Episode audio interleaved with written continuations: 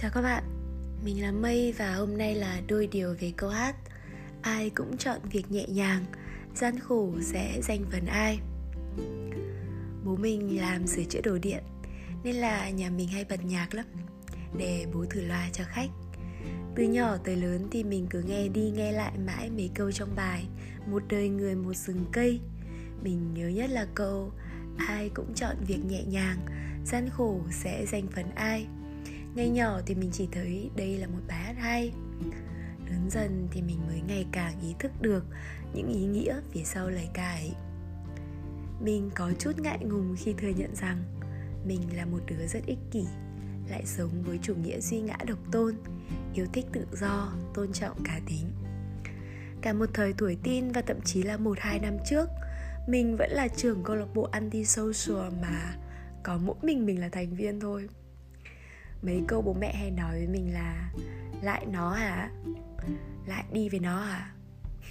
Rồi nhà mình cũng nằm lòng mấy đứa bạn của mình, thậm chí thuộc cả bảy trang profile của chúng nói chứ, vì mình cũng chẳng có mấy người bạn cả.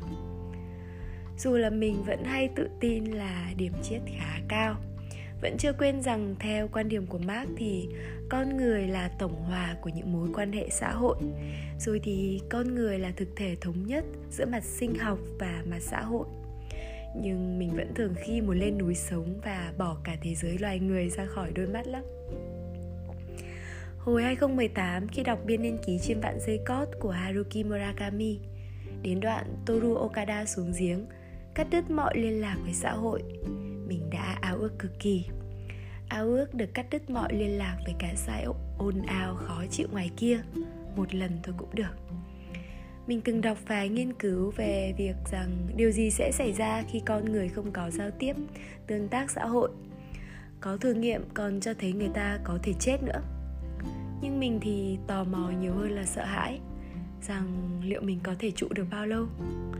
Có khi nào khi mình trở lại sau cách ly mình lại yêu quý việc giao tiếp với con người, giống như cái cách mà những người trở về từ sa mạc hiểu được giá trị của giọt nước không? Thế mà đến giờ mình vẫn chưa có cơ hội. Nếu các bạn chưa biết thì khá chế trêu cho mình là công việc của mình rất rất hướng con người. Ngày nào mình cũng phải tiếp xúc với con người, Đặc biệt là từ tháng 3 năm 2021 thì tuần suất tiếp xúc và làm việc với con người của mình tăng vọt sở dĩ như vậy thì đỉnh điểm có ngày mình phải gặp gỡ và làm việc với gần một nghìn người. Có thể nói là đây là nỗi ám ảnh kinh hoàng đối với trưởng câu lạc bộ anti social là mình. Nhưng thế rồi lại cũng qua, rồi cũng đến bây giờ. Mình lại ngồi đây và kể về những trải nghiệm đó. Mình trải qua khoảng thời gian khủng bố ấy mới nhận ra rằng mình mạnh hơn mình tưởng rất là nhiều có lúc mình nghĩ là mình không thể cố thêm chút nào nữa, nhưng lại vẫn có thể cố thêm một chút một chút nữa, thậm chí còn nhiều hơn cả một chút nữa.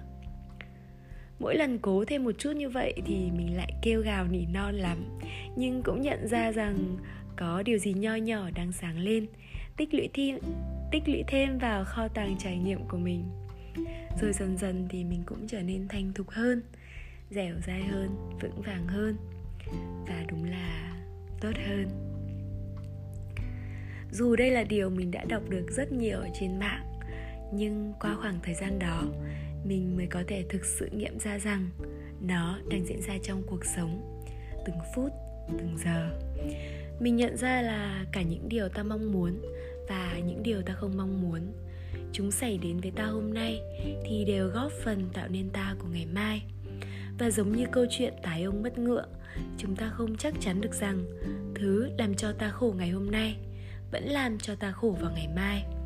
Thứ làm cho ta vui sướng hôm nay vẫn sẽ như vậy sau này.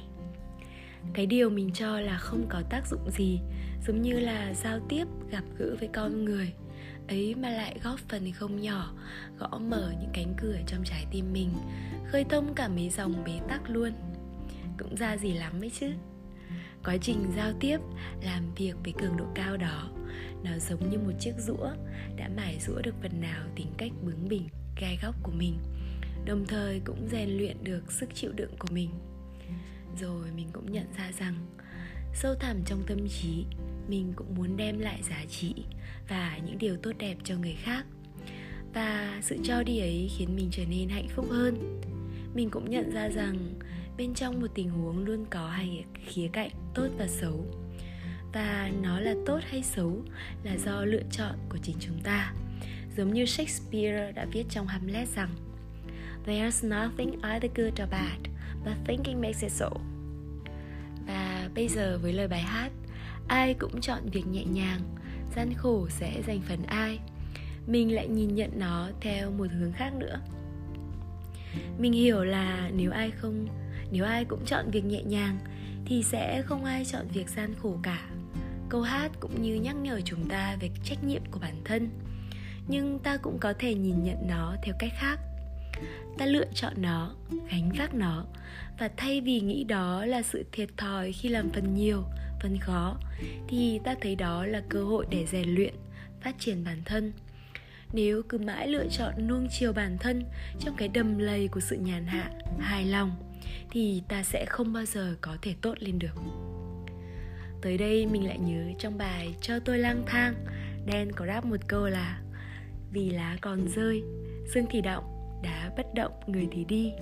Nên tóc còn xanh, máu còn nóng, nằm một chỗ để làm chi?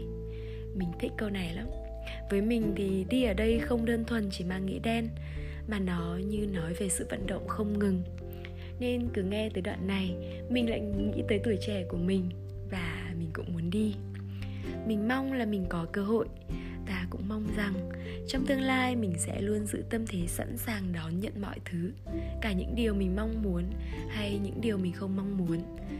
Không được quên một điều quan trọng rằng tất cả đều là cơ hội để mình mài rũa và trở nên tốt hơn.